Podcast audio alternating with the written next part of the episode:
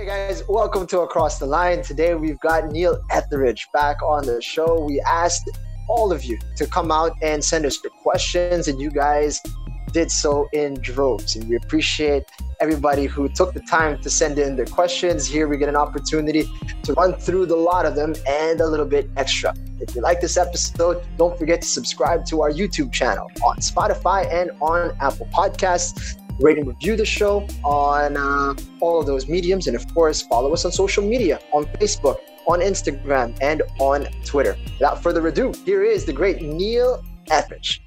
We're live on Facebook over across the line. Thank you so much for joining us. As you can see from the background and from the dodgy facial hair, we are still on quarantine here in the Philippines, but we do have a treat for all of you. We've got coming all the way from Wales live. We've got big man Neil Etheridge back on the program, and we're doing an Ask Him Anything show and you guys have been nice enough to send in your questions. So we're going to get to them all um, over the course of the next hour or so. Um, how's it going, Neil? Yeah, good. Obviously, it's uh, difficult times, isn't it, right now? Strange times for everyone having to stay indoors. But um, so far, so good, if I'm honest. It's, uh, it's, it's strange, you know, waking up with no sort of schedule. Um, the first couple of weeks, it was nice. Um, and then I think now it's starting to get to that time of I need to have some sort of plan what's going to go, uh, what I'm going to do throughout the day. But uh, so far, so good. How many weeks has it been over there in, in Wales that you guys have been on a kind of a lockdown type situation? So we've um, uh, the, the games stopped four weeks ago, uh, and from then we had a week that the club told us to kind of stay inside uh, but the, the, the country wasn't on lockdown. Um, we, so I stayed inside. Kind of everything was still available. We could still go out, but people started to to stay indoors even at that time. Uh, the government here in the UK they decided to to put us on lockdown um, a week after that, uh, and I feel that today is the third week. Um, and today there'll be announcement later on, and we believe that obviously we'll be in lockdown. Um, obviously, we don't know how long they're going to say, but we're going to assume, or I'm going to assume, it's going to be another three weeks. Wow. So it's uh, day 34 for me here. How you doing, Christopher?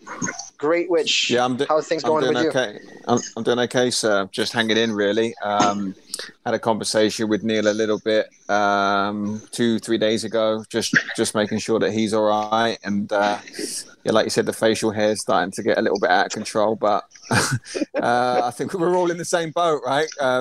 Hairdressers, barbers are in short supply at the moment, so we're just gonna have to make do with the, the looks we're all sporting at, at the minute. Um, but no, great to have him on as a repeat guest. I know the, the Yep. response has been pretty good. So yeah, I mean, I, I'm quite keen to um, to hear Neil's responses because we, we got a really positive response when he came on the show last time. Um, obviously, went really deep on a loads of loads of different subjects. But I think it'd be nice for some uh, some of the fans who, who maybe observed the first one, maybe had there some questions they want answered. So uh, it'd be great to sort of pin you down for an hour or so and, and get some uh, get you to answer some of their questions, which would be nice for a little change of change of pace. You ready, Neil? I'm ready. I'm ready. I'm ready. All right. Um, let's start off with something from the Instagram. Um, this one's from Clint Samonte. Uh, which Azkals player are you longing to hang out with again after this pandemic is over? Current one, um, I'd have to say uh, my roommate Iain Ramsay. Um, even though I've spoken to him a little bit over this period, um, he's he's he's tied up with his with his kids a lot, which is good for him. You know, I mean, it's nice for for certain players that I've spoken to. I've tried to keep in contact with uh, as many of the boys as I can because obviously we were meant to meet up, weren't we, in in, in March, uh, and that was that fell through because of the situation that we're in. But yeah, me. Um, so like I said, like, it's nice for him. He's with his family at the moment. Uh, I believe over in Thailand, and he doesn't get to see his family as often as he'd, he'd like because I think his wife and his kids are over in Australia a lot of the time. So, to answer your question, Iain, Iain Ramsay. I thought that was a, a layup for Chris Greatwich there. Just uh, you know, me and Chris only roomed once. it, okay. But it was the reason. most successful. Ill, ill-fated. But it was the most successful, successful thing. We, I think we have a. Where was it? It was Suzuki Cup. Can you remember? Yeah, I can remember. There yeah. we go. There we go. So it, it must have been bad. Well, that's what I'm saying, Jing. It must have been that bad of an experience for me if the team was that successful. I didn't want to room with them anymore.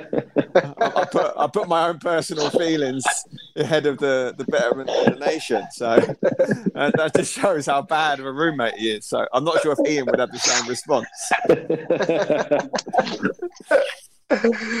okay. Um, this one's, uh, I presume, from somebody from the UK. This is Joe Hammond off of Instagram.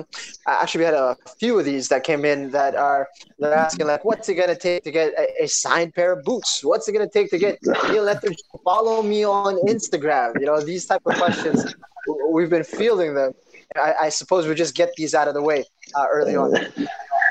Um, you know what I should do? I was just talking to to, uh, to, everyone, obviously, before we went live, and I was talking about something, a project that I've got coming up. Uh, I won't speak about that too much now, but I'm going to plan to hopefully do some giveaways um, through that period. Uh, so over the next couple of weeks.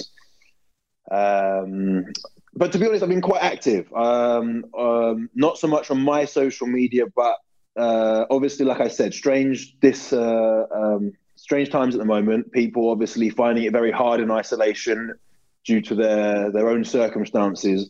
So last week, I myself and my missus we put out a message on on our Instagrams to basically we we we greet people happy birthday. Uh, I know it's only something really small like that, um, but obviously a lot of younger uh, kids their their birthdays have been cancelled, uh, their birthday parties have been cancelled uh, even you know adults, everyone. Um, you know, just a little pick me up message. So I spent a lot of time last week just sending out messages to people to, to stay to stay mentally positive and, and everything and try and stay healthy within their house. But going back to the original question, um, soon, soon the, the, the boot pile is stocking up in the garage at the moment, so I, I need to get rid of some. All right, just just, just off the just off the back of that, Jing, I think it's quite interesting that Neil brings up that that aspect of footballers because I think in the last two or three weeks, I, I don't know how well versed you are with this, Jing, but I'm I'm sure Neil's been in the thick of it. Footballers had a really bad rap in the last sort of three or four weeks. From a club perspective, a lot of the clubs have been, uh, bigger clubs have been putting their staff on furlough, which uh, I don't know if, if some of the listeners are familiar with furlough, but essentially it's where the government will um, subsidise some of their pay um, rather than the clubs having to pay for it themselves. Um, and that's that's come with a little bit of a backlash, hasn't it, from the general public? Uh, and then conversely, I think some of the government members have come out and been like, "Well, you know, footballers should do their part. Footballers should be, um, uh, you know, dipping into their own pockets and trying to save the NHS," which I think is a little bit uh, misleading because I, I, know there's a lot of footballers uh, who, do a lot of work for charity and they do a lot of stuff behind the scenes and they don't make a big song and dance about it. Um, and I, I think there's a lot of footballers who've had a, had a bad rap of late, and I think it's a real shame because I know certainly uh, Neil does his part. I'm sure he's got other friends within the football industry who do the same. I don't know what your take on is. I don't want to sort of put you on a political storm here, but you know, I, I know I know that you have sort of opinions on that, and I think it's a little bit disappointing that, that the government should put footballers in that awkward position of, of asking them to make these types of decisions when I, I know a lot of them contribute a, a lot of money with, with, with, obviously with tax and then obviously b they, they do more than their fair share of, charitable work. Yeah, for me, like I don't want to go, to go into it too much because it's obviously a very uh, touchy subject, especially at the moment. So yeah, um, I'll be careful of what I say, um, but I mean to, to, to back up the government in in you know first first of all, um, it's like anything sound bites. You know, you don't get the whole picture. And I saw what um, the I can't remember who it was now. I think it was a stand-in MP at the time because Boris Johnson had just gone into uh, uh, his own isolation because I think he just got coronavirus, and and and it was yeah, footballers should play, play their part, and it was a soundbite. You know, that was his answer, but no one actually heard the question. The question was actually the more important part, where he was asked, um, you know, should footballers, and it was targeted at footballers. Um, yes, maybe uh, the response could have been better, but you know, when you're put onto a spot, it's always tough to to to kind of you can't just say no i'm not going to answer that. You know you're in front of you're live in front of the nation right now. Um, yeah but a lot of players do their part. You're right. Yeah. um, a lot of players do their part behind the scenes throughout the year you know throughout the year not just in times like this. Um, you know uh, you you hear great stories about people helping uh, underprivileged kids and, and families whether they be individuals whether they be groups whether it be a, um, um, a religious charity, wherever, whatever they're into, um, yeah, football players do have a lot of power in that sense. Um, and that that's something that obviously maybe as players we don't understand as much. And I think the older you get, I was having a conversation with a few football players during the week, um, and we were saying that we, we should do more. Um, you know, it's not all about the finance. It's not all, about, and I think that's what people get wrapped up in. It, it's the it's the small messages, like Jing said before. Maybe a pair of football boots, a pair of signed gloves. Um, even you know when you're out of we're out of isolation, going and, and saying hello to people in the shops or whatever it may be. Um, we definitely do we do like to put smiles on people's faces um, and it is a massive effect like like you said chris uh, it's a big effect that uh, we can have over people and and and the response that i had to be honest was fantastic when i was when well, when alex was sending out um, the videos to people who were asking for birthday messages or just to pick me up uh, the response that I saw, and we do see them. Do you know what I mean? I mean, that's the thing. It's the stuff that you don't see. You know, I mean, I had the, the kids sending me messages and the family sending me messages uh, saying, "Oh, thank you very much. It was such so. Thank you for your, your time and your effort. I mean, time and effort. I mean, it was like thirty seconds. Do you know what I mean? It wasn't a, a long-winded message.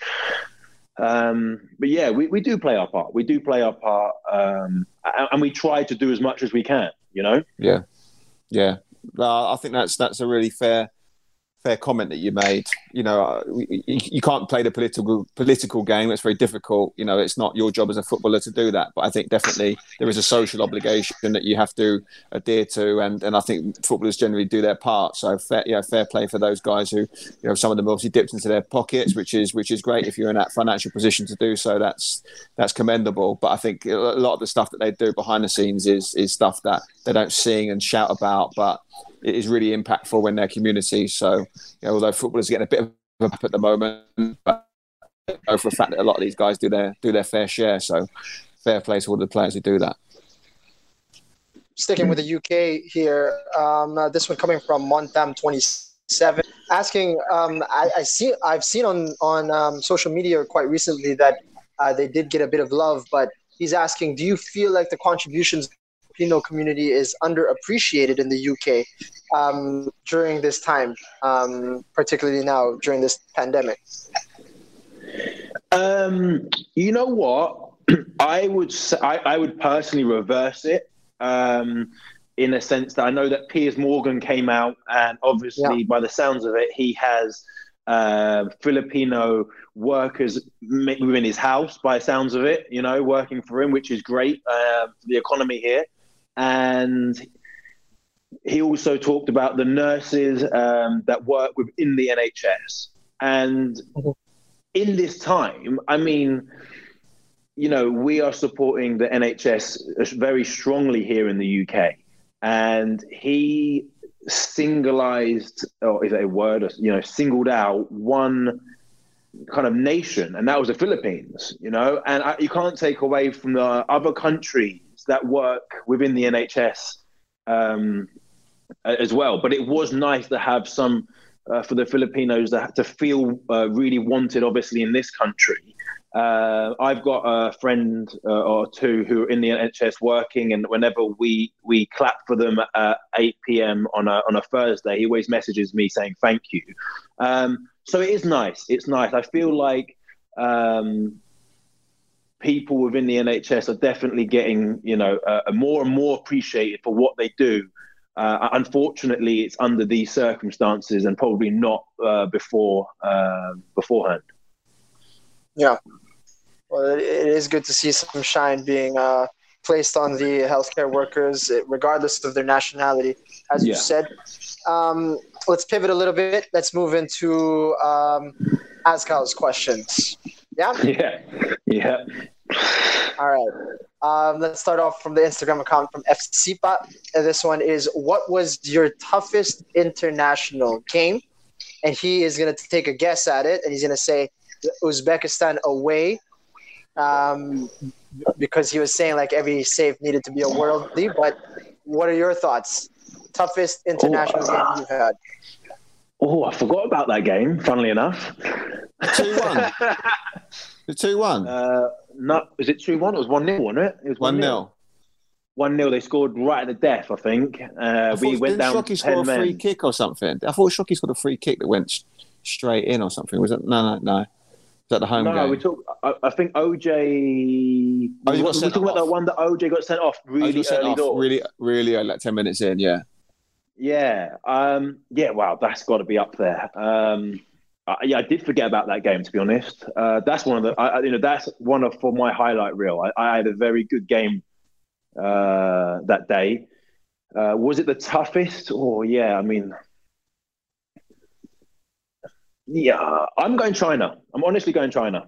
Um, I know we drew the game nil nil, um, but Uzbekistan or, or they're very similar. Those two games are very similar. Um, I, I, would still say that I think China are a better team. Uh, they seem to to play a very quick style of football, and maybe it's because it's more recent in the memory. But it just felt like for 90 minutes our back was against the wall, if I'm honest, um, and we had to perform extremely well to get the result that we did. Um, yeah, I, would have to go China to be honest. China and Panad. Yeah, yeah, and it was good. It was a very good, uh, good performance, solid performance. Um, I probably didn't make as many saves, actually. You know, on a personal level, uh, I know I made that save at the end, but as a team performance, you know, I think we were we were solid, very very solid um, as a team, rather than maybe me as a goalkeeper against Uzbekistan pulling off save after save after save. Um, I would have to say China because it was a, great team performance. When was the uh, away game scheduled against China? So the away game, the away game, funnily enough, was meant to be in June. Um, mm. It was meant to be in June. Obviously, we just missed the the March international dates most recently um, against Guam. That would have been. Um, it, obviously, it, Guam at home is not a formality, but you'd be very disappointed if we didn't, you know, win by a few, should I say? And then the June internationals was going to be, or I believe, two away games. It was the Maldives China, China, first, then the Maldives. China and Maldives. Yeah, China wow. first away. And I think that was uh, that would have been a big one. You know, that would have been a big one. But luckily, we have more time to prepare now. Yeah, yeah. A lot of people looking forward to that game against China. Obviously, given the result uh, with the home home uh, nil nil result, uh, we'll be hoping to nick something over there in China. Um, next question. This one is uh, asking about your most iconic game. So we've asked about your toughest game. You said China. Which one is the most iconic contest for you as an Azkal player? Oh, you have to ask Chris this one. I don't know if I can answer this. Uh, what for you? Most iconic for you, or most iconic for me? Because if we start talking about games that you've been wa- wa- watching watching me perform heroics, then I'm not sure if it's your show. Um, I think there's there's been a there's been some iconic there's been some iconic games um, for Neil. I mean, definitely that Uzbekistan game was one of them. Like, um, I, I, remember watching that game and thinking uh, they're not going to score, are they? Here, this is this is going to go on all night, and they're not going to score. So, like from an individual performance, like you said, highlight reel, um, definitely that one. Um, kind of, if, you know, it's funny. I would say like the, people talk about the Vietnam game as being like a, maybe an iconic performance, but I actually can't really remember you making a save in that game. That sounds a bit harsh, right? Very interesting. Very interesting you say that because I was listening to Rob's past podcast that you had him on, obviously last week or so, and he he said that he said, "Oh, Neil was making save after save," and I can only actually remember me making one or two saves. I can't remember me making save after save after save. Um, like more recent games. Um, on a personal level, to answer the question, Jing, I would have to say, it, I mean, it would probably be the Uzbekistan game, like Chris said. But uh, for me, obviously, it's always. Um, it always puts a downer on it, obviously, if you don't get a result from the game. You know, so on a personal level, yes, fantastic game against Uzbekistan. But ultimately, we didn't come away from, from that game with a point or three points or anything. Mm. So for me, it's like, yes, you did your job, but you did it to a certain extent. Do you know what I mean? Um, so that's probably why it doesn't has, doesn't live long in the memory for me. Um, but I guess if I was being, um, if I was going to blow my own trumpet, yeah, probably that is probably one of the best games I've had in a, in a national team jersey. Would you say it's the most iconic though for you? No, that's what I mean. Iconic, I don't think so. I think uh, I think Chris and I'd have to agree. I mean, if you're talking about it's iconic, wow. Maybe iconic game that you've been a part of. Maybe not iconic performance. They're two different questions. What's the question again? Sorry, iconic. Yeah, iconic, iconic game. games. Iconic okay, games. Yeah, I would have to say Vietnam, and that's probably going to be blanket for probably all 11 players who played in that game. Yeah. Right? I'd imagine Maybe even Singapore. Maybe even see, Singapore. See, I would say Singapore, again, was probably a game where you played really well. You did make a lot of saves in that game. A lot of the stuff was sort of. Uh, uh, you, you just put your body in the way of things and things were just bouncing off you. I remember you making probably two or three saves where you just make yourself big and it just sort of from close range bounces off you. I doing? Am I doing? All those kids listening, uh, all those kids listening, by the way, yeah, you've got to be there to make the save, Chris. Do you know what I mean? You can't just oh like you have to be there. You can't just like not be in goal and then all of a sudden, oh, it just, just it just happens. Do you know what I mean? It just bounces off you. Yeah, I was there. I was positionally correct. Yeah, I think there was like there was like a thing about Balotelli that doesn't celebrate when he scores because he, you know, the postman doesn't celebrate when he does his job. Do you know what I mean? It's like it's like, um, yeah, you're, you're supposed to keep the ball out of the net. So what's the big deal? Um, but I would say maybe like euphor- euphoric, euphoric game. Like that was definitely up there. Like that because again, we sort of talked about, didn't we? Because it's such a late goal you think yourself, right? I mean, that's it. We got an amazing result. They're not going to score in the next 20 seconds, although they did have an attempt, didn't they? Um, yeah. The, the, the, Vietnam one was a bit more of a slow burner because we scored early, and then we saw sort of midway through the second half. So we sort of it was it was like a slower realization. Um, but yeah, I'd have to say that. I mean, I do, one game that I, I always thought was a bit iconic was was that North Korea game because I, I, didn't really I didn't really get to see it. Um, more particularly the away game, actually. No, I'm not talking about the home game. The home game was probably quite iconic um, as well. But I mean, for you, was that quite an, like a, a an yeah. iconic game just because it was a different, a whole different vibe? Uh, obviously, playing kind of under those circumstances as well. Yeah, I think we, we forget that, don't we? We forget that. To be fair, I don't forget it because whenever I speak to people and they're like, "Yeah, North Korea," I've been to North Korea, and they're like, "You've yeah. been to North Korea," and I'll get my phone reel up and I start, "Yeah, this was me," and then they remember it got blown up into the Daily Mail and the press here uh, that I took a picture in North Korea. Um, but uh, yeah, I had a good game that day. I was you played well. I, was, yeah. I, I, had a good form. Um, but yeah, under the circumstances, once again, like it's a strange one that we forget or I forget because it wasn't in the Philippines or it didn't uh, account to at that present moment in time. It didn't have much value, you know. Yeah, yeah. These are questions, by the way, from I am Kane Olski. I hope I'm saying that correctly. It's a unique uh, handle that you got going there on Instagram. He has another question asking you, what would you say um, would be the turning point in your career? Right? She says, or he says, that they've been a fan since uh, Vietnam in 2010. Obviously, been following the team. Um, yeah. Since then, what would you say was the turning point in your career? Are we talking? We're talking whole career, not just national team. We're talking like mm-hmm. everything. Yeah, yeah, yeah. So it could be you know um, playing there.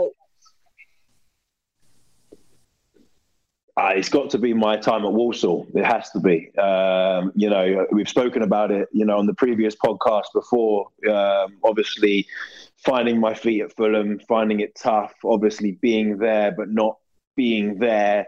Um, playing week in week out, and I guess you know, uh, obviously my tough time that the season following when, once I got released was a, a, very low period of my career and my, and my life. But the turning point would have been the signing for Walsall to to, to obviously play week in week out football. Mm.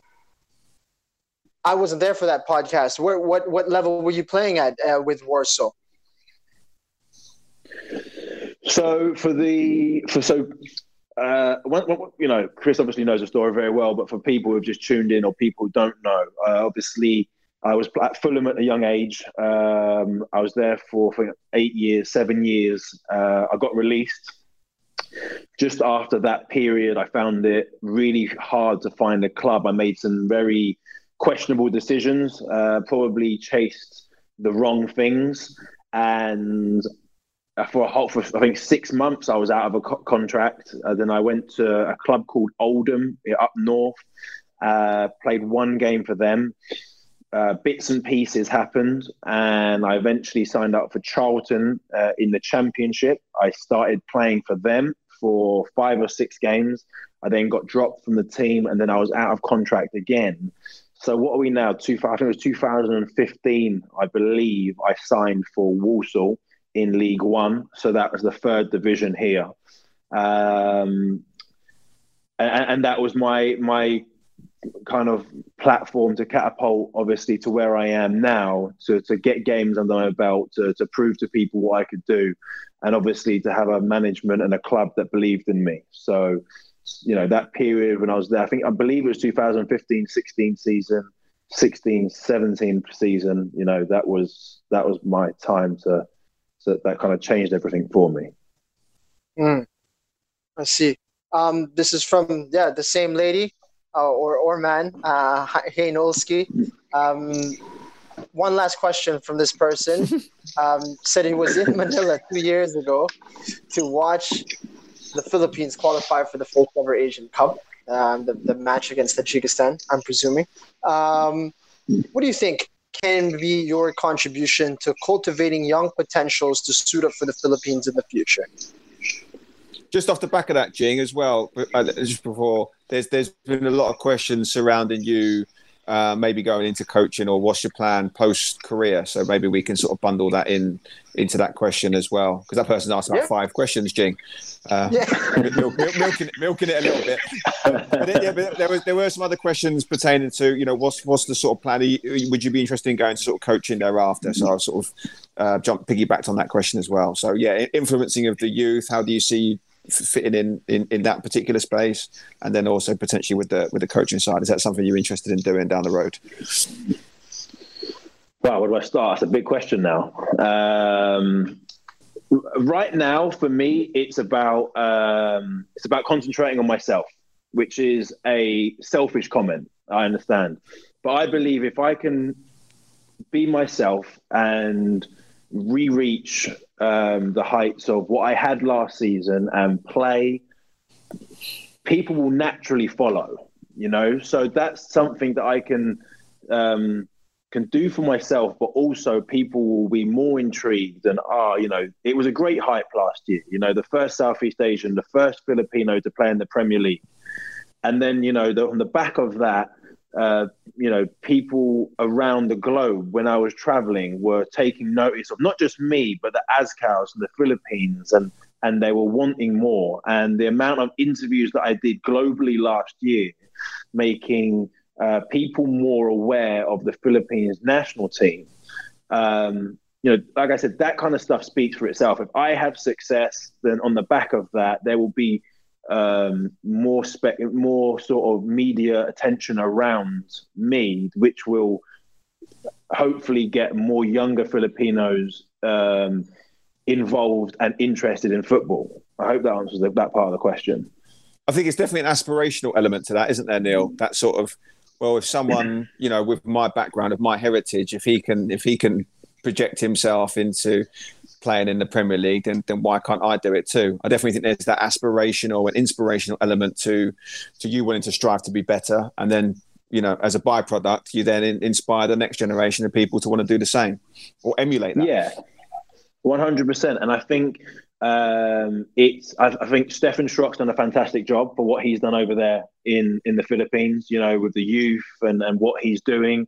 Uh, obviously, you know, Chris doing a great job as well, and, and Chris's brother and, and others. You know, you can't na- name them all, uh, doing great jobs to to get people interested in football. I think it's without kind of like I said, blowing my own trumpet. It's a different level that I'm doing it at on, on a global scale to, to attract people to the national team, you know? And, and so it's different levels of attracting people. Um, you know, ah, Neil Etheridge can, can is happy to play for the Philippines. So, you know, what excuse do I have if I'm playing in the Bundesliga 2, La Liga 2? You know, because there's that ego part of people, I'm playing uh, in, in Europe. I don't want to play for the Philippines. Well, that's for starters wrong. But then what excuse do you have if you have a championship or Premier League player playing every single game for that national team? You don't have an excuse. You know, people will look around going, well, if he's doing it, why aren't you doing it?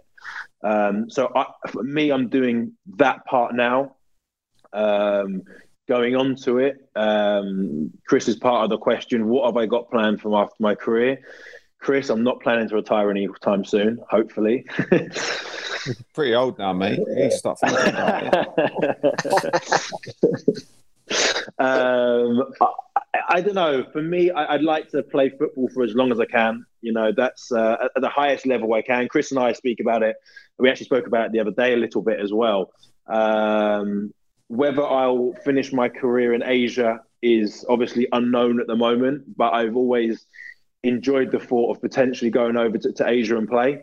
Um, so, but you can't rule anything out in football. And football, like Chris, and I'm sure everyone knows, and Jing, obviously, you know, in sport, not just in football, things can happen and change, you know, day to day, week to week, year to year. So it's so hard to make that call. But I'm keeping my options open in respect to to becoming a, a goalkeeping coach or maybe playing a part in the media. Um, at the moment, I'm just keeping all my options open and, and just and seeing what happens at the end of my career. All right. Anything you also want, wanted to add to that, Chris?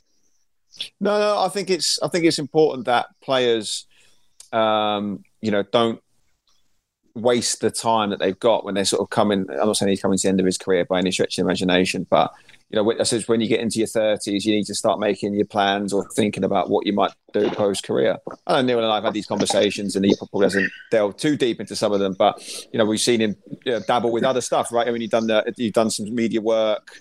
Um, you know, obviously, I think that that's something that I think you'd be really good at. I think you speak very well. Um, you, you, get in front of the quite confident in front of the camera.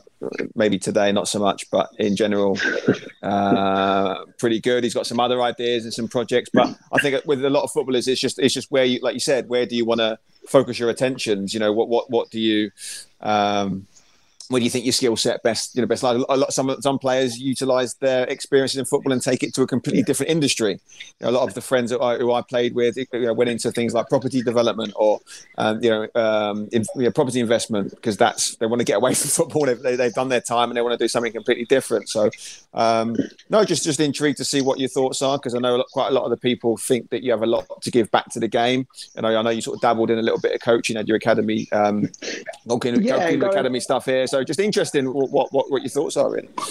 And going into that, you know, that's another thing. I think the the people who went to the anyone goalkeeping school will probably, uh, I'd like to think, I'd like to think they would back me up that um, it, it, was a, it was a, a, school academy, whatever you want to call it, but it was it was me hands on every day. And I'm not saying that other coaches aren't. I'm not taking it away. I'm just talking about me specifically here.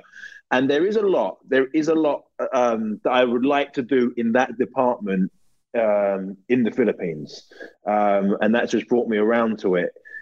It's spending the time to be able to do that. You know, I don't want to spread myself too thin while I'm playing, bearing in mind there's a seven hour time difference, bearing in mind I'd have to have someone to run it. Plus the fact I wouldn't want anyone else to run it. I want to be there. Maybe in the future when I retire, I can't be there every day, but I'd like to be there at least a couple of times a week to, to oversee a goalkeeping school. Ina was talking about um, on her podcast, wasn't she? She was yeah. talking about coaching and uh, goalkeepers specifically um, about can we get to the next level? You know, because I think the, the goalkeeping aspect, we've been very fortunate over the last, well, I guess 10 years, 12 years that I've been in the national team, and not just with me. We've had myself, Roland, and Michael, um, three very top class goalkeepers. But and obviously Deyto as well. And Deyto is the one that I want to talk about more probably than the other us three. Is that but there's only one. Now, can we get more Patrick Deytos? You know, can can we create? I, we, I believe we can, but it's it's taking that time to be able to to invest in not just the player, not just in, in, in the in the goalkeeper, but the coaching as well. You know, it's it's great having a badge. Everyone knows that, Chris. You know how many people have got badges around the world, but can you um, understand the style of goalkeeper or player uh, that as goalkeeping so specific? Can you adapt and make them into a better goalkeeper? And where do you see them, or where do they visualize themselves? You know, it's all well and good saying, "Oh yeah, I want to play in the Premier League." But let's be realistic; it's tough you know, it's very tough. So, can you get a um, can in the future would I love to have a, a goalkeeping academy that people come to as like a maybe an agency where I can help with my contacts and put Filipino goalkeepers out to Thailand, to Singapore, to to other Asian countries to make not just a a living, a career, you know, and, that's the perception I would love, love to change in, within the Philippines is that this is this is not just something that I pick up a football and, and I play around and then hope for the best. This is a living, this is a career, this is everything, this is a job. Wow. Interesting times. I mean, for, for those who are looking to get into goalkeeping, you know, I mean, I'm sure um, individuals who are what uh, in their teenage years right now starting to get into goalkeeping thinking that you know if i try hard enough and i get you know get the proper training and if i get into a proper level then there are individuals out there like yourself who could put me into spots or opportunities that i can explore down the road. So i mean yeah like you said you know we've been very very lucky with the level of goalkeeping that we've had in our national team over the last 10 years. It's been spectacular you know it's just a position that you don't really have to worry about for us. Mm. Um, but yeah, the homegrown talent is where um, at the moment uh, it's just Patrick Deyto, as you mentioned. You know, there's a few others yeah. that have been in and around the national team as well. Um, but perhaps you know Patrick is the, the, the shining light of all the homegrown players right now, as he's over there yeah. in Thailand playing. Yeah, and he's the home homegrown. Do you know what I mean? I think that's the thing. I don't want to get too much into it because it's not that sort of podcast today. But like, that's the thing. The perception of maybe football in the Philippines I don't know it's changed a lot and it constantly will change, is that Patrick for me is is like um, the great first model of a Filipino goalkeeper. Take me out of the equation, like completely. I don't even want to. Like for me, brought up, he's very well educated. Yes, I understand that and everything, but he, he brought up he went into the league into the Philippines. He broke into the national team. He's played national team football in front of big crowds. And maybe later in his career, uh, he, I mean, he never had the opportunity to go to Thailand or Malaysia, obviously in Thailand, but like other Asia, Southeast Asian, Asian countries before this. But I would like to have a Patrick Deyto, which I could potentially go and send out to another Southeast Asian country. And this is bearing in mind that I hope the Philippine League picks up. Uh, at the moment, it's it's it is where it is, let's say, and um, I hope in years to come. But at the moment, we have to realise that it's not at the level of of, of other Southeast Asian countries, um, and and put them out there, put goalkeepers out there um, to make names and make careers for themselves at an earlier stage of their career. Yeah. All right, I want to backtrack a little bit and ask you about um, the last of the Azkals questions. Um, this one. Thank you, Neil, for your contribution to the Philippine football. I really look forward for the Azkals to be part of the World Cup. We can do it, right? That's the question. This one's from Festine Shan. Your thoughts on that, Neil? What are our chances? Uh, with that, we're always slim. It's always tough. I think it's it's it's not the fact that we're not good enough, or uh, maybe at the moment we're on that borderline. But obviously, with Asia not having as many spaces to go to the World Cup, obviously they spoke about making it a 64 World Cup competition. I think at the moment that's been battered away, and the FIFA aren't too interested in that right now. Uh, I think if at one stage it did go to a 64 team World Cup, we would have a greater chance. Uh, Chris, you may not be able to help me out here. We have what in Asia? Three and a half spots, I want to say. No, more than that. What was it? Jing, you're, you're the man for this sort of stuff. Uh, Five and a half spots. World Cup. Last World Cup. I think it's. I think it's more.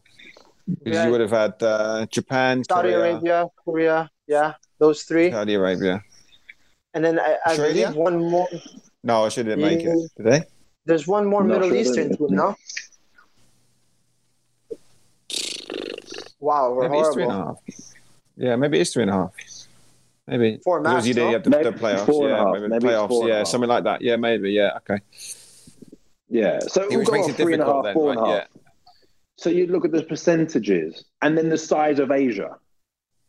Yeah, it's it, one. It's it's not the. It, that's I think what people need to understand. It's not. We don't have the the luxury of, of South America or, or Europe where they have 10, 12 spots, whatever they have, and, and can't take it away. Obviously, it is what it is. Um, but it's tough. You know, I mean, I, I don't even know how many Asian teams there are around the world, around in Asia. And then you've got to narrow that down to what, four, five spots, you know, and that's including, that's basically half the world.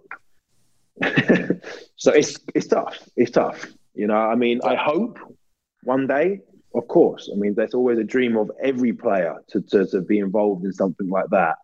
Uh, and you need a bit of a luck of the draw as well, you know, the groups and stuff. Um, we have to wait and see. We have to wait and see. I think, if anything, it'll be the back end of my career, if anything. Um, it's just because of the spots. It's just because of the spots. Um, you know, if we had maybe even three or four more spots, I, would say our chances are a lot higher.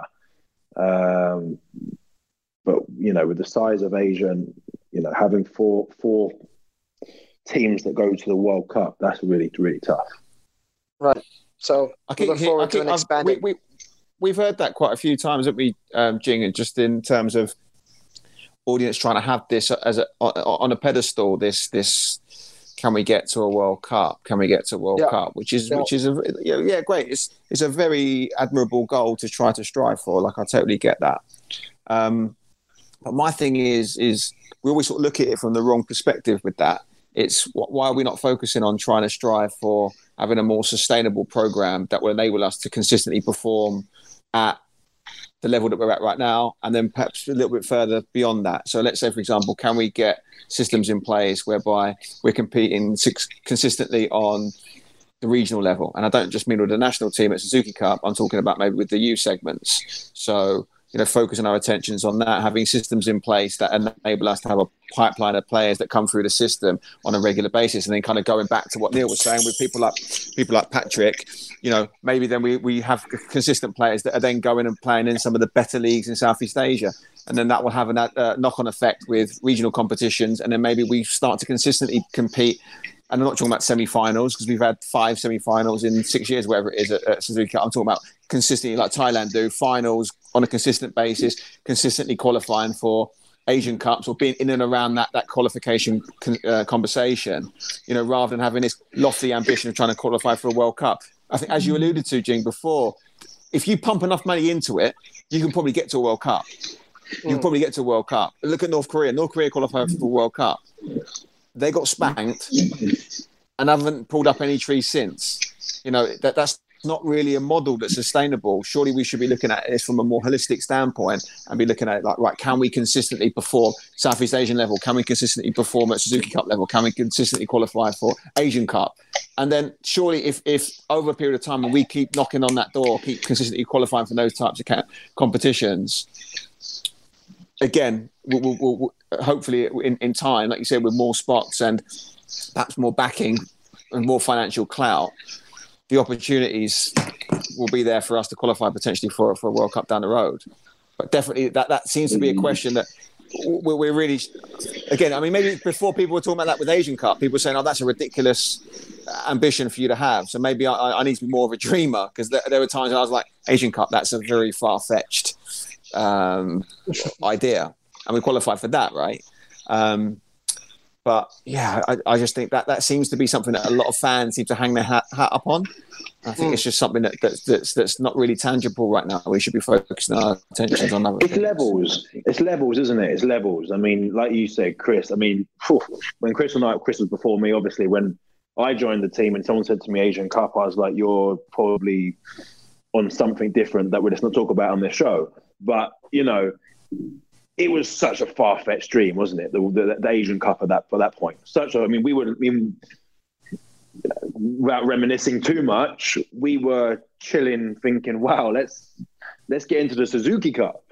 you know, let's let's get into the Suzuki Cup, and then all of a sudden that happens, and we were very fortunate that that first year that we kind of got into the Suzuki Cup, you know, not it probably wasn't the first ever year, but the first proper time we had good success, great success. You know, we even got out of the group, you know, and then it catapulted us. And, you know, without being detrimental to everyone and horrible, is that yeah, we didn't get out of the group in the in, in, in the Asian Cup.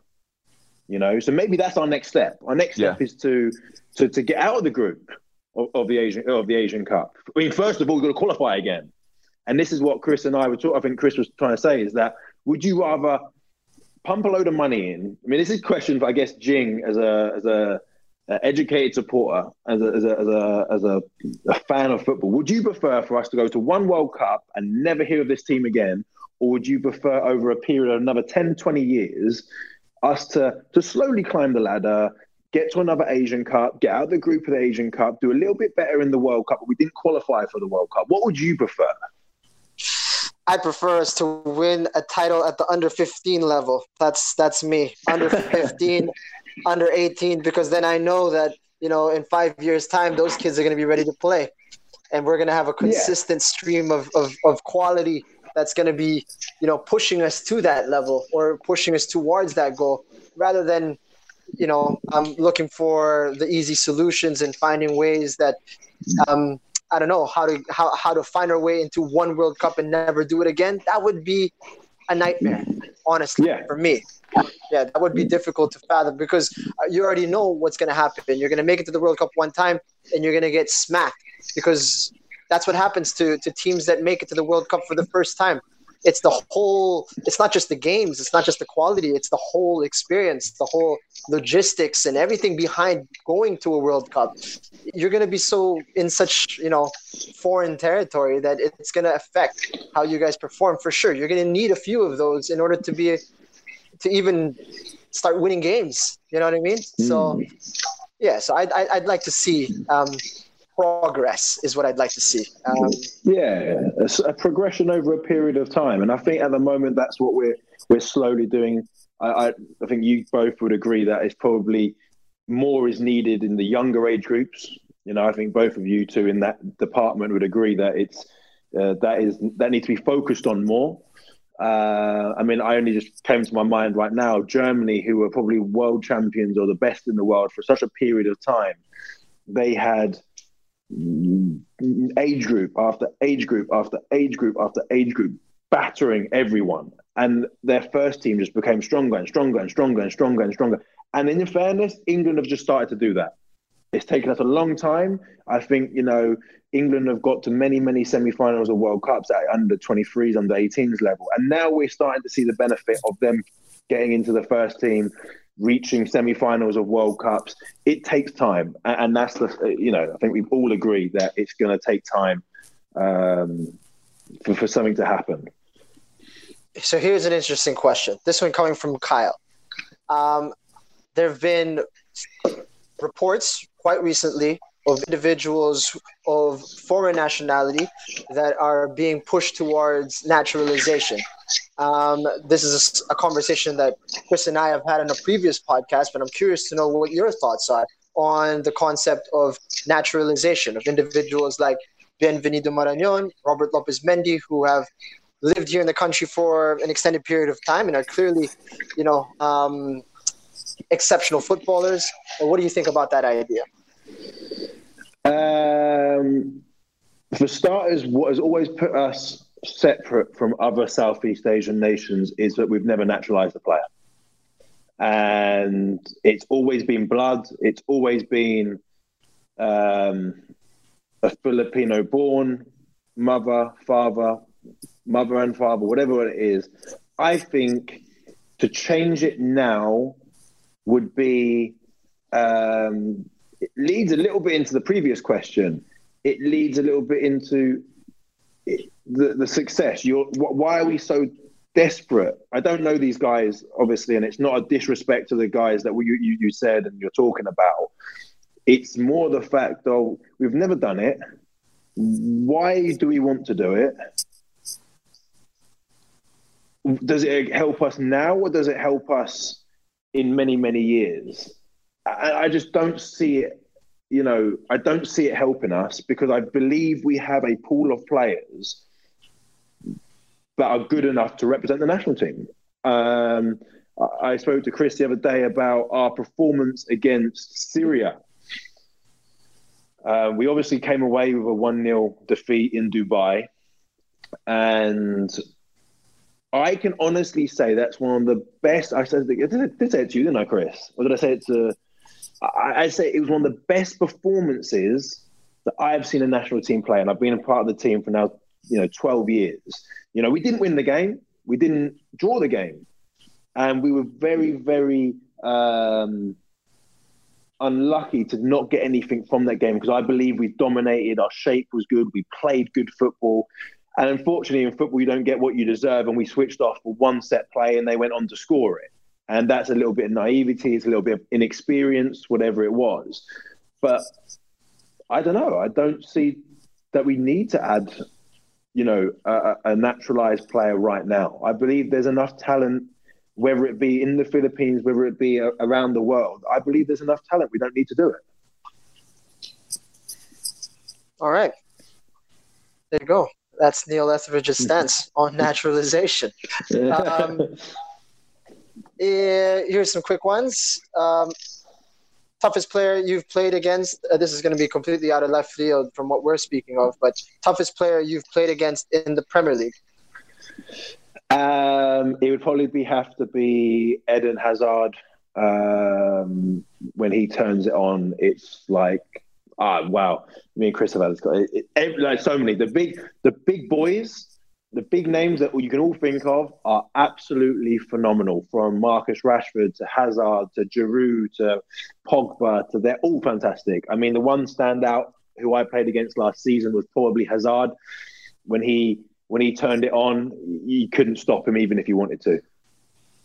Mm. Wow. um, second, this one is your highest and lowest point as an Azkal. Um, I think my lowest, I'll start with my lowest. My lowest was tough because obviously there was a period of time where I wasn't called up for the national team. Um, there was a period where I was sitting on the bench. Um, I think it was Challenge Cup, Chris. In it was Challenge Cup in the Philippines. Is that right? Would it have been a Challenge Cup in the Philippines? Yeah, Challenge Cup in the Philippines.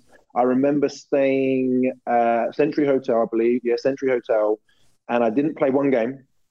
Uh, that was extremely tough, really, really tough for me because I was I, I had we had Pascal Zuberbühler who I'm friends with, and he was my goalkeeping coach. Uh, he didn't make the decision; the coach made the decision who was going to play.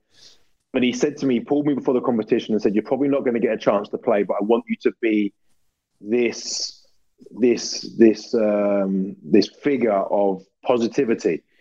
And I believe that competition, I was very positive. I, I encouraged um, everyone.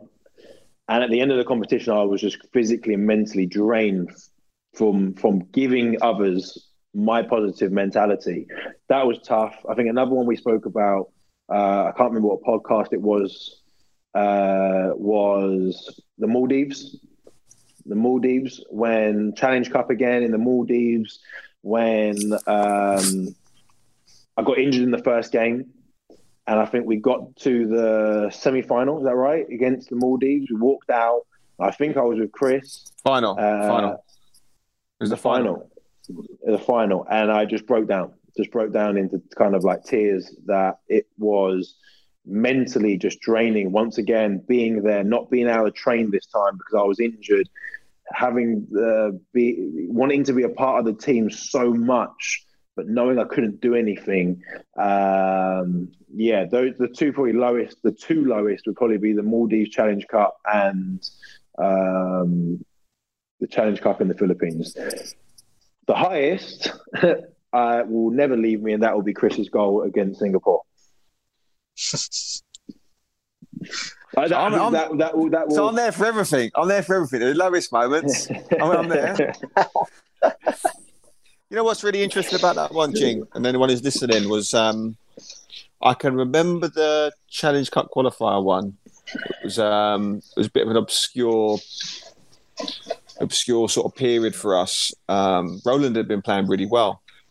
Indeed, um, I remember I remember playing in the game against Turkmenistan, and with the, the game that we had to, we had to win, which we did, which we eventually won, and that was probably the best team I'd ever I'd ever suited up with. I thought the, the eleven that we had on the pitch that day was just like phenomenal. Best best team of players I played it was maybe Patino's first one, right?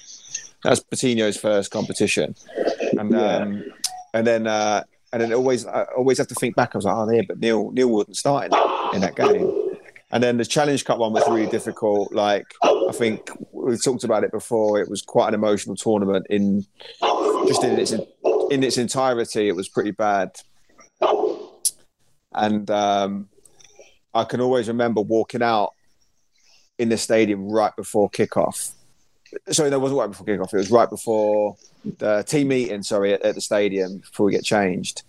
And then, I remember seeing Neil was getting a bit like sort of blubbery. Is that, is that the right word? But, you know, sort of teary eyed. And I was like, funny hell, like this is quite a surreal. Because you, you think you've been quite, you played the part again. You played the part quite well in that competition of just trying to be positive for everyone, and then all of a sudden the, the sort of the realization dawned on you, hadn't it? That it was like, oh, gee, I'm not going to get to play now. You, know, you, and mm. you expend all that energy trying to be positive around the camp, and then it's like, well, actually, I'm going to play absolutely zero part in this competition. It's it's it is quite taxing, and these are the sort of things that I think people don't um, don't realize. Um, I, I remember I remember that camp because he we obviously nearly died, which has been well talked about on the boat. Um, got injured, didn't play in the competition, got released without being informed in the camp. You know, it's there was a lot of things in that in that short. I say short period of time. It was one of the longest tournaments we'd ever been, been a part of. But yeah, it, it, it sounds like our oh, poor footballer sitting in the Maldives you know, the most idyllic island in the world. But I remember it was it was a pretty taxing taxing moment for him, and that will always that will always stay with me as well. The fact that he was uh, you know he was so so despondent in that in that moment and uh, sort of helpless in that situation. So yeah, as, as nice as it was to be part of his most memorable moments, it was also quite yeah difficult to be a part of those uh, those sadder times as well. It's interesting those moments that you had to endure during that time. Does that does that help you when things get rocky in your club career, for example, or other aspects of your, your life as well? Yeah, it does. It puts everything into perspective. What is there can be taken away in a very short period of time. I know people talk a lot about injury, and they talk about having one thing one moment and then being injured and it's taken away. I guess in that Maldives um, scenario, that we we went through, it was all at once. Being injured in the first game, um, you know, not being a part of it, the team having success, that's tough, you know. But now, obviously, moving forward, it's it's and, as I'm getting older, it's a part of football. It doesn't make it any easier. It doesn't make it any easier, but it, it, it you have to learn from it. You have to come back stronger. You have to really, um, you know, it's a, you know, football is not just one of those things where you can just go out on a pitch and, and perform. It's a it's mentally very very taxing sport. Yeah, well, I think all sports are. All sports are um, at an elite level, but um, you know, bringing it to football, it, it's the mental side of the game as long as well as the physical, which can be, you know, physically and mentally draining. There's been a few questions that have been thrown in here um, asking about your situation with Cardiff. Um, obviously, we're in the Premier League last year. Unfortunate to be relegated and now playing in the Championship. Um, there's also been sort of um, uh, a change in the number of appearances that you've had uh, for the club as well. How has that been for you? Um, obviously, playing, experiencing the highest of the high, playing week in, week out in the Premier League. Obviously, going through the the disappointment of getting relegated, and now sort of having to fight for your spot. How has that been for you um, as an experience?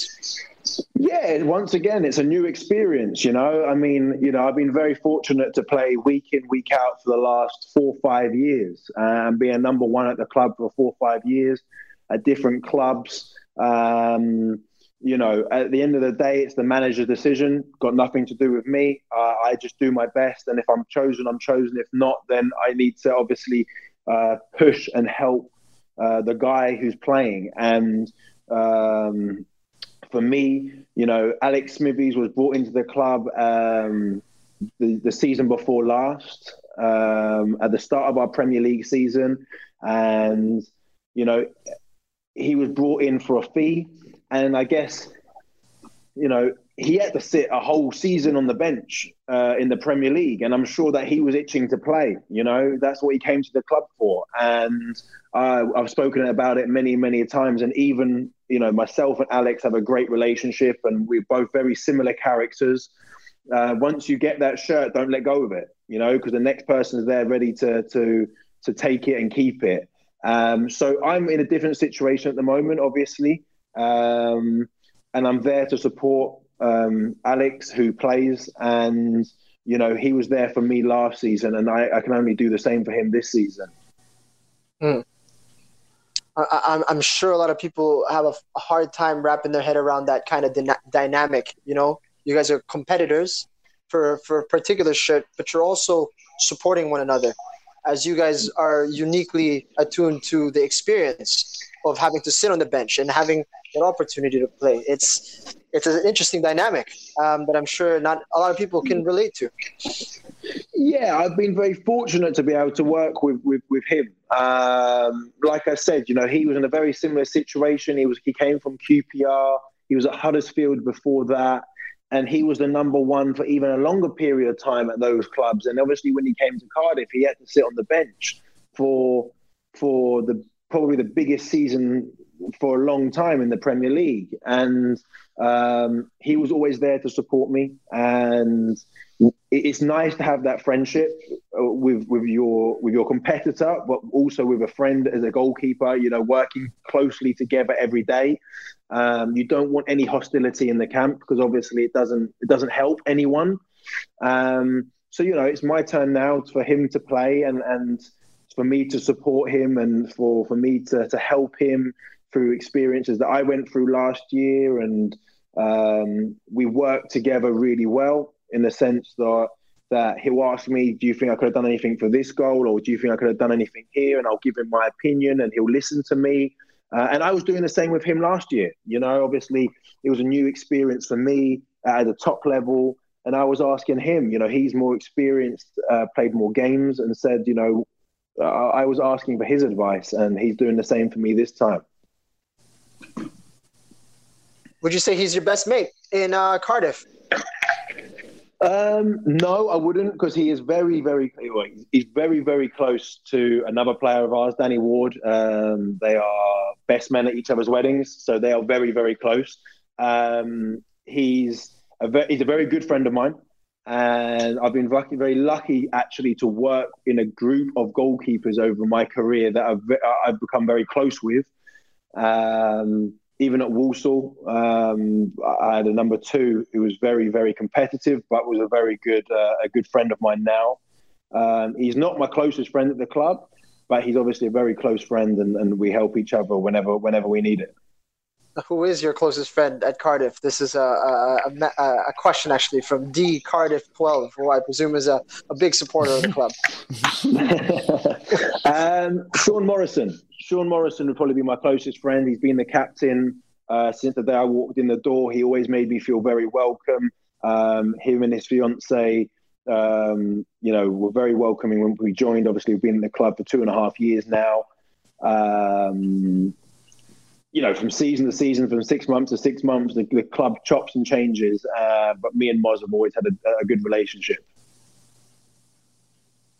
Then, of course, there are questions regarding uh, your future with Cardiff. Um, can you speak anything about that? I mean, what, what are what are your your immediate priorities with the club? And um, there are actually even questions asking if you are looking around for other clubs who might be interested in you.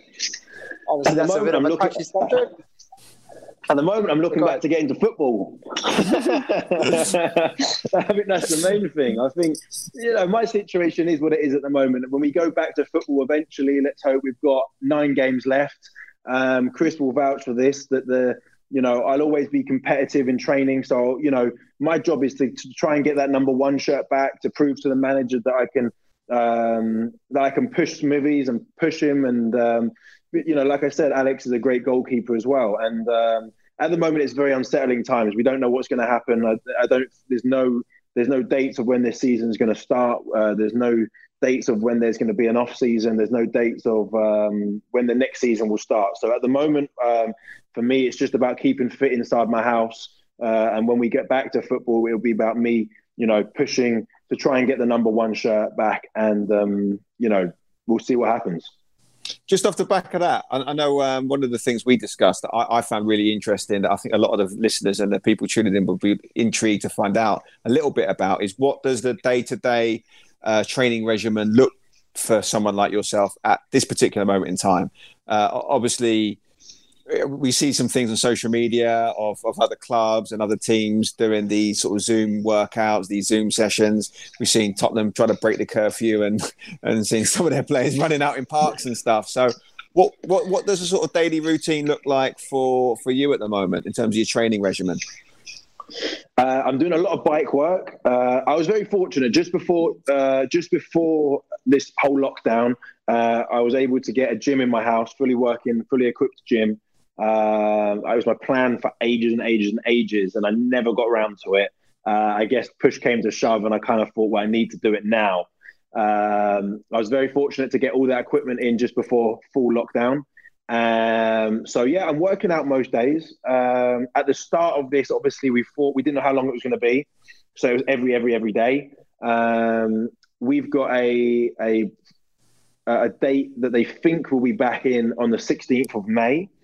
Um, so I've tapered it down a little bit now, you know, because if you you're just going to burn yourself out if I work out every day. But I'm doing a lot of a lot of bike work. As Chris knows, I'm not very good at running, so running is is a struggle for me. um, but no, I'm trying. At the moment, I've done a, I've done a few 5k runs, which have been absolute hell on earth. Uh, what sort of times you doing it in? Two and a half weeks? Uh, just towing a truck, mate. Towing a truck. towing a truck, mate. Yeah, yeah. The, like running, the body like, weight on, ankle weight. Like run, running on quicksand, mate. That's what it's like.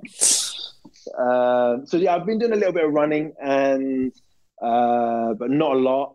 I've done a, a, bit of piece, bits and pieces in the back garden, just a little bit of ball work, um, quick feet and stuff. Uh, I've been trying to do a minimum of 15 miles on a bike. So what's that about? 20k on a bike a day.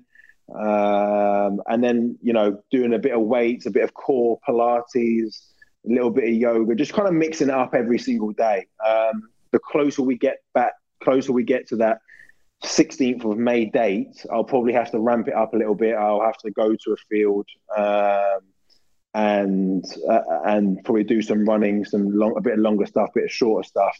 but I'm quite fortunate where I am. You know, I think that's the the difference. I've got a, I've got like a field which is about two minute walk uh, it, within my village. Uh, the gardens are a, a, nice size for me to go and do some football stuff, which is great. Um, so I'm I'm pretty well equipped of, of what I've got. Um, but yeah, at the moment, it's just keeping fit, you know, keeping the body fat off. Because um, we have to bear in mind, you know, as soon as we go back, we've probably got, you know, they plan a two, three week pre season and then it's kind of finishing the season off. So, do you do anything to, in terms of like sort of ball work or like handling stuff? Like, is there anything that you do to try and keep yourself sharp in that respect, or not really?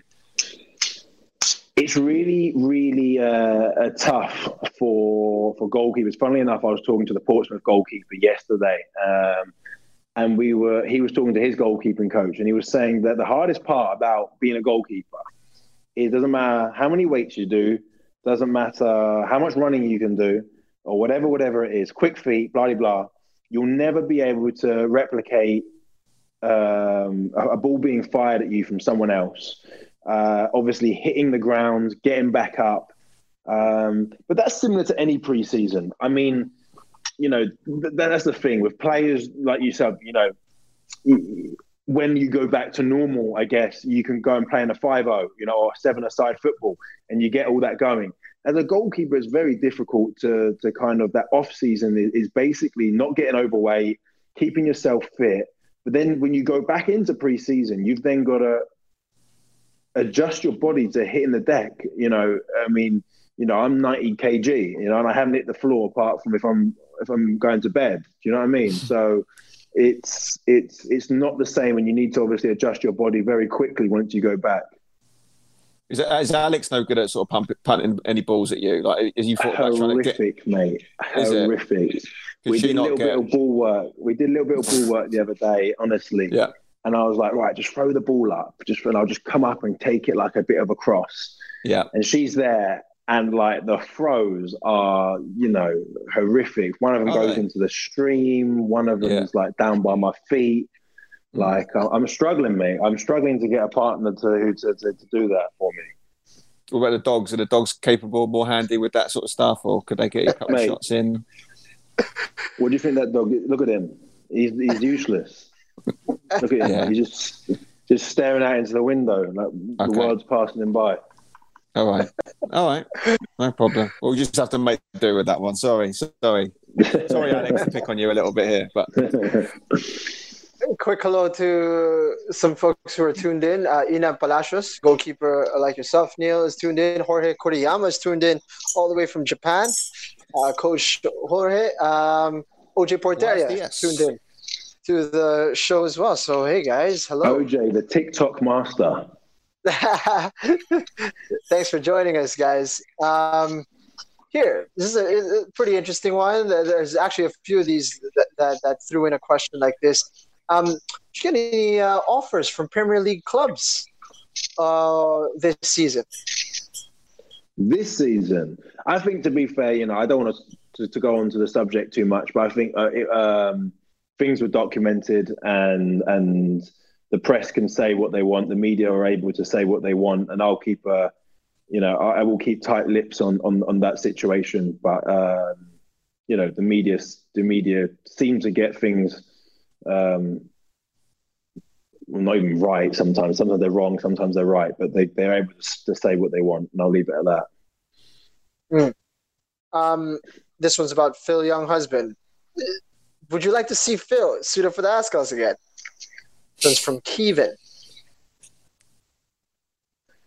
Um, good friends with Phil. Um, planning to catch up with him this weekend.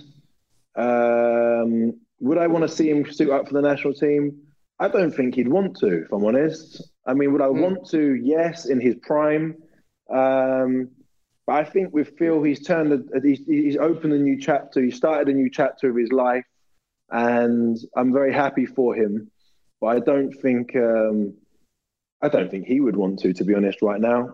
You know, I think you know what he's done for the country and and football in the country is phenomenal, and he he deserves everything and more for what he did Um, but I think we'll just leave it at that. I think Chris will probably agree as well. Yeah, that time's over, to, guys. To what he's done. Yeah, that time's over. You got, you got, to, you got to let, let that one go. leave, leave him be. That time's that time's been and gone. um, yeah. All right. Uh, this one. If you had a son, if you were to have a son, would you train him to be a keeper or a field player? it's, it's interesting because obviously we don't really get into the topic of me having.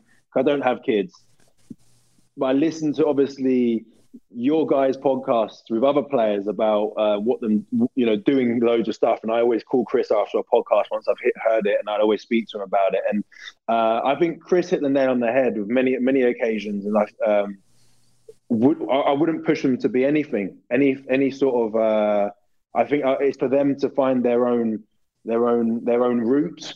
You know, I mean, I wasn't pushed to become a football player. Uh, I wasn't pushed to be a goalkeeper. Uh, my parents were very, very supportive of what I chose to do. Um, of course, I'd, I, I want my, my, my son to, to play football. I wouldn't push him to become a professional because I know the ups and downs that it, it, it can have on people, and um, and it's not easy. Uh, if they're good enough to make it in the pro game, fantastic. Um, if not, and they want to do something else, I wouldn't be disappointed whatsoever. Mm that will all change when he has a kid. I'm telling you, he's going to be bullying that kid to play football. I'll be the one on the grass with him. Come on, come on, get up, get up. Don't mind about my service. no, it's interesting, isn't it? I, have Neil's Neil's been trying to, I think, live vicariously again through my kid because he's been sending him goalie gloves and that sort of thing. Um, but yeah, it's quite interesting. Like even during this lockdown, like a, a, lot of our kids, obviously, each day they get a daily workout that we give to our kids, academy kids, and um, you know they take part in it. But my wife has been a little bit like, why don't you just see this as a time where you can just have a break from football? He probably plays like three or four times a week, and not because I really want him to. It's actually too much, but because he ends up coming to training and he ends up being with us. But yeah, I mean, like we, we try as much to do other stuff like play basketball or play tennis or you know because I think like, like Neil says, it's really important that these kids get a a, a sort of a well-rounded um, experience in a sporting sense, and invariably you'll you'll find what, what you like to do as long as it's just not you know on the iPad or playing computer games all day long. I think most active kids will will find find a, an opportunity to, to, to play a, a sport and, and, whatever they, they enjoy. We should we should encourage them to do that. I know Neil was a, was supposedly the next Roger Federer back in the day. He keeps telling me he was good at tennis. Really, decent backhand, mate. Decent backhand. I honestly can't see it. I think it's hilarious. no way. No way he keeps telling me he was this big surfing powerhouse um, but yeah, we haven't got to get on a court, but maybe one day we'll get the chance. Isn't there Jing, a lot of running uh, involved? No, no. The, the, short ones okay. It's the long ones I can't do. The long running. Jing, did, did Chris tell you about um, his fantastic his son having a pair of fantastic goalkeeping gloves, and then how many oh. times oh. he had to how disappointed how disappointed he was when Nico went up to him and goes, "I want to be a goalkeeper." oh, he definitely shared that story and Nico apparently was in goal for a lot of the next few sessions that he was a part of. So, yeah, he was very still going. I, I heard he's still going. You've lit a fire, Chris, you just, Chris, you just need to keep on keep the uh, my highlight reel just viewing on your television. Oh, trust me, that, that YouTube search has been deleted many occasions. he still keeps managing to find uh, Uncle Neil's uh, highlight. It's on, that, it's, on that, so. it's on that parental control. Parental control. Neil Etheridge not allowed to. Oh, I've got to get it off. I've got to get it off. But yeah, it keeps it keeps resurfacing. I keep I think you keep uploading it. I keep trying to report it to YouTube, but you keep you keep loading it up again. Oh no, something different. Yeah. I want to get to these What's questions next? From, What's next, Jen? Come on, let's bang them out. Jaja, um, uh, Sikia Velocito. Uh, this one's from Mateo, who I'm presuming is her son. Um, what's your favorite football movie? That's her first question. And her second question is, how does it feel saving a shot from a legend? Not sure which legend she's speaking of, but um, maybe you can answer the first one first and let the other one brew. favorite football, football movie. Football movie. Uh, mean Machine. Mean Machine. Mean Machine. Yeah, you know which was first, Mean Machine or Long, Young, Longest Yard. You know, both of those were, were remakes, right? Yeah, they're both remakes of another thing. Yeah. But yeah. Yeah. But yeah, so that's my first one. Uh, what's Yeah. it like saving a shot from a legend? I don't know what people would classify as a legend. Obviously, it's always great to, to make a save. Um, uh, I don't know how many legends legends I, I've probably played against. To be honest, I mean, you know, you've got the, the current legends. Um, you know, I've never played against Messi or Ronaldo or anyone like that who will go down as a legend, or I haven't played against Beckham, people like that. Um, so I can't really think off the top of my head, but you know, it's always great making a save, and um, um, I'm sure I will look back in my career and, and then you know have my high, highlight reel out again, and then I'll be reminiscing in many years to come. I see. Yeah. Um, this one from Coach Noel. Noel Marcaida is actually tuned in, um, asking about if it would be possible, or if it's something that you would consider in the future to be uh, a part of the PFF's goalkeeping development. Um, you know, like developing young local goalkeeping talent and stuff like that in the country. Yeah, most definitely. Uh, and and this is the- you know going back to you know many when we spoke about it before. It's something that I'm keeping my options open and what what um, what I do after my career. I'd love to take that sort of role. It would be fantastic. It's um, for starters, you know, the question is would the PFF take me? Uh, and it's not a, a straight yet, you know, uh, solid answer whether they will want me to. Um, it, it's it's also you know for me if I go into anything and this is no disrespect to, to PFF or anyone or anything like that it's if I'm going to do something I'm going to do it properly and it needs to be funded properly and it needs to to be, to be done and I need to, to be able to do research and bring people in uh, that I believe are capable of doing the job so no I wouldn't rule it out whatsoever but obviously for me it would would have to be done um, I've always thought about it you know I've thought about you know even being uh, ho- hopefully one day national team coach, goalkeeping coach as well. So uh, no, I wouldn't rule it out, and I'd be very interested to to kind of take that role if if appointed. Um, but obviously, like like you know anything, um, I'm not just going to take the role to for the sake of taking the role. I want to take the role to to be successful and talk and, and do what we spoke about earlier in the podcast uh, and make it successful. Right.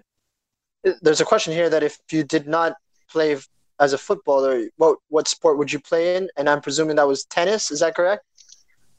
Yeah, I Was probably wouldn't have made it as a.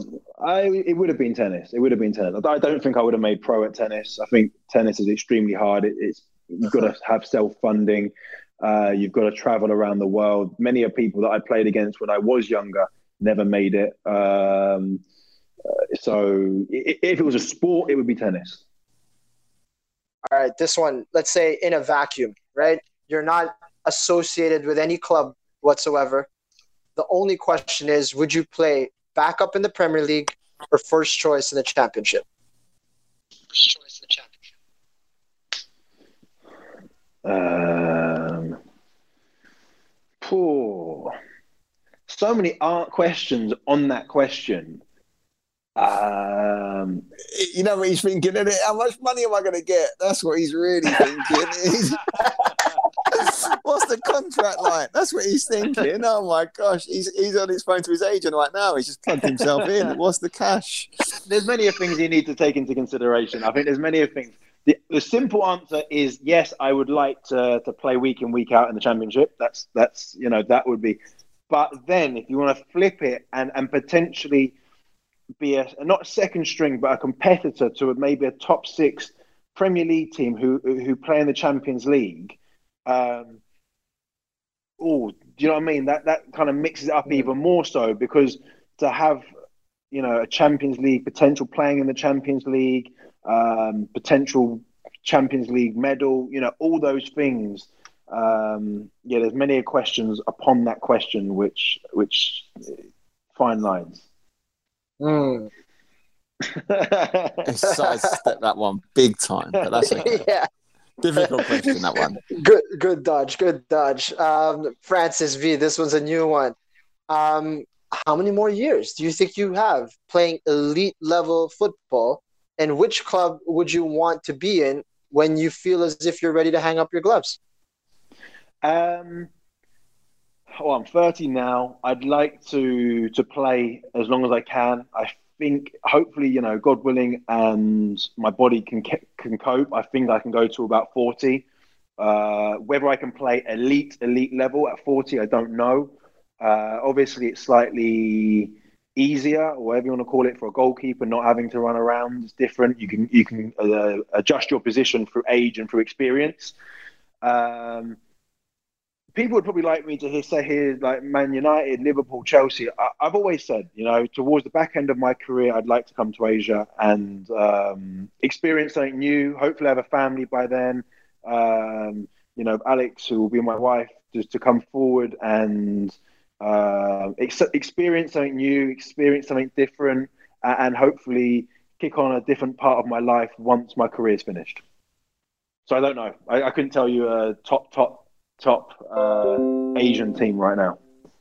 That, that's that's the thing. There is a question here asking who do you think should step in as number one of the Philippines when you're done playing. But if you're going to be finished ten years from now, I mean, who is who is that? I mean, who who who could you even pinpoint as your potential replacement as number one in, in the Philippine team? Right? I mean, the difficult one to to answer. But if you were to choose, to say a successor, uh, to to take the role in between the sticks for the Azkals, is there one younger goalkeeper that perhaps you're looking at and saying, yeah, that could be it, he could be potential?